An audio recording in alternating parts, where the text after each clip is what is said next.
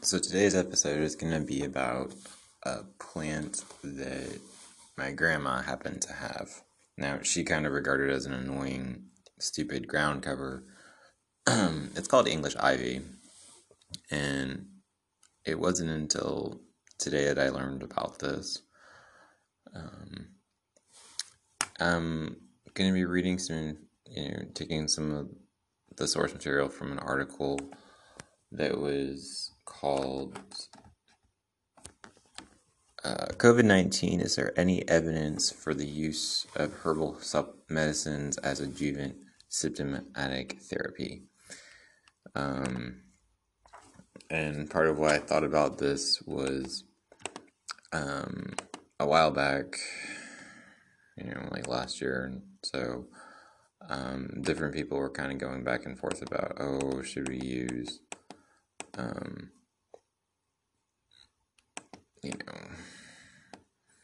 elderberry or not, and I just thought this was kind of interesting that actually English ivy had been used for different respiratory conditions.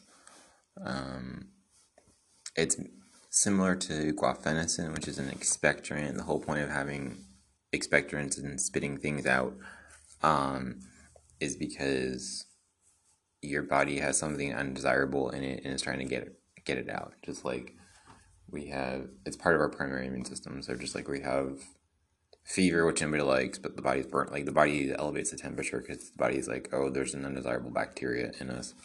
I remember in a prior decade, there was some TV show that even referenced it because they had,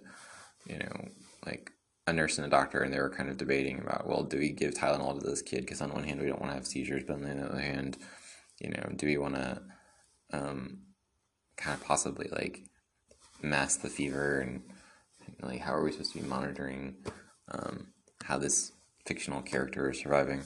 But that is a kind of a minor debate that happens in medicine. Normally most people just say here kid, just take the Tylenol, take some Motrin. And then there were a few articles from the 1990s more so.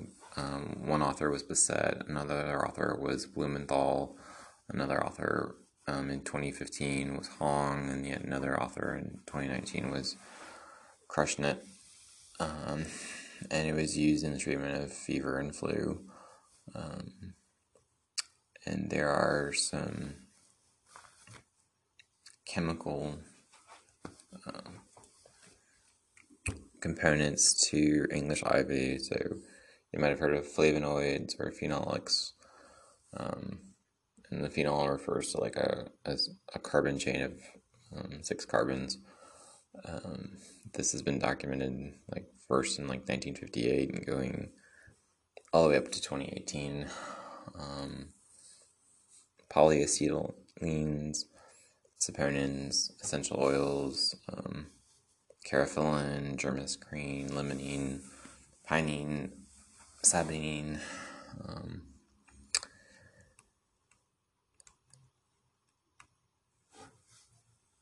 and if one has a productive cough, so if when one is coughing and stuff is coming out, based on literature from 2015 and 2016, this actually was shown to be,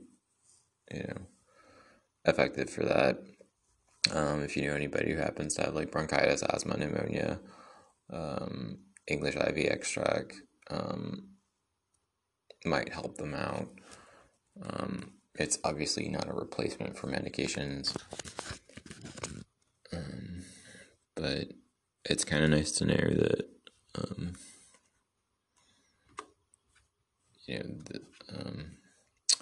so like there was a study done.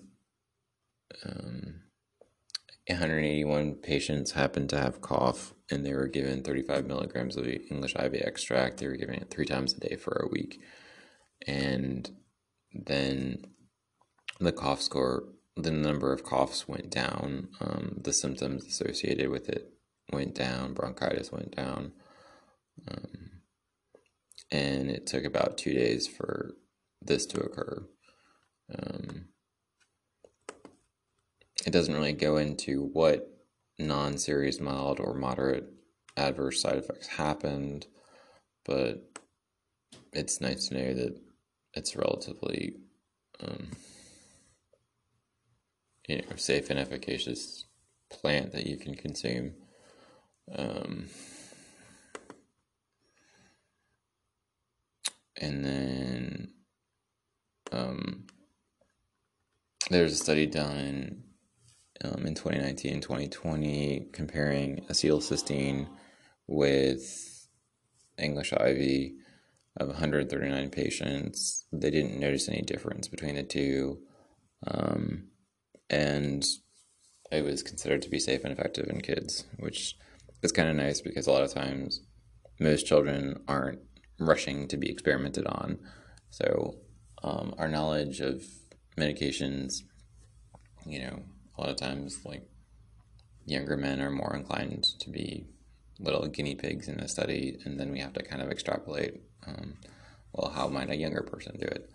And, we do have studies in kids, but there's not as many parents who are, rushing to have their kids being experimented on. So that's a fun, interesting bit of knowledge, and I'm gonna stop right now. An additional bit of information about warnings or contraindications. If you try some English IV and your lips start to swell up, or if your tongue starts to swell up, you should obviously not continue using it. There is a little bit of concern about being used without the guidance of a healthcare practitioner. So if a person is having gastritis or an ulcer, if there's fever, dyspnea, or pyrulent sputum, it should either not be used or should be used with care. And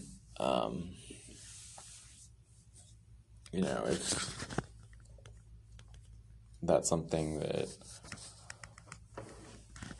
you're interested in obtaining. The doctor's supplement store does have some